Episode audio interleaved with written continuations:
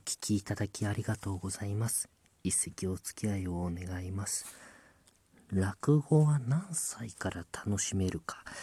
これはもう当然個人差があるんですが、えー、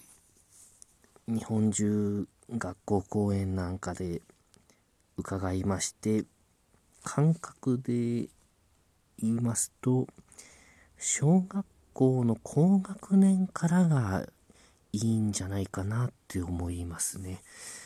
はい。中学生だとまたちょっとすれてきたりするんですけど、小学校高学年が一番楽しめるような純粋に気がいたします。低学年だと早いのかなと、あの、楽しめなくはないんですけれど、えー、選ぶネタはかなり狭くなってくるかなっていうのが個人的な印象です。去年ですね、もっとした私が公演で一番若いお客様、保育園でやらせていただきました。まあ、もう、とりあえず伺いまして、えー、講談の先生と一緒だったんですけれどもね、私はまあ、いつも小学校低学年の方と、まあ、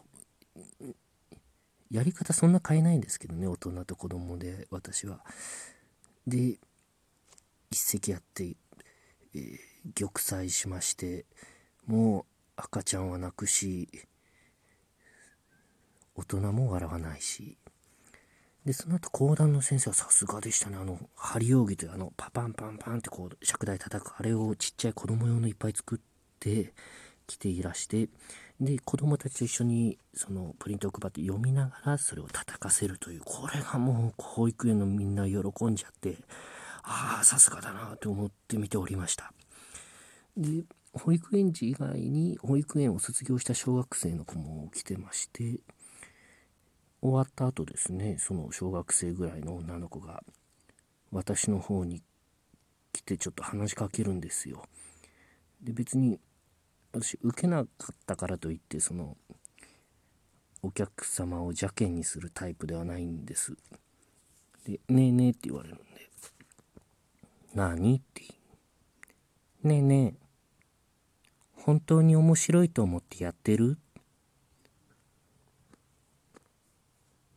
胸をえぐるようなことを言われました。あの、明治人と問答しているような感じで、返答がうまく本当にできませんで、あ、え、でもさ、あの、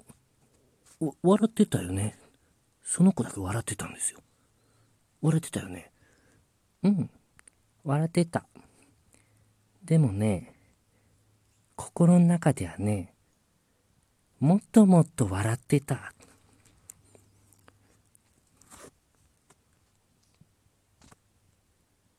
ボトル入れていいよって思いました。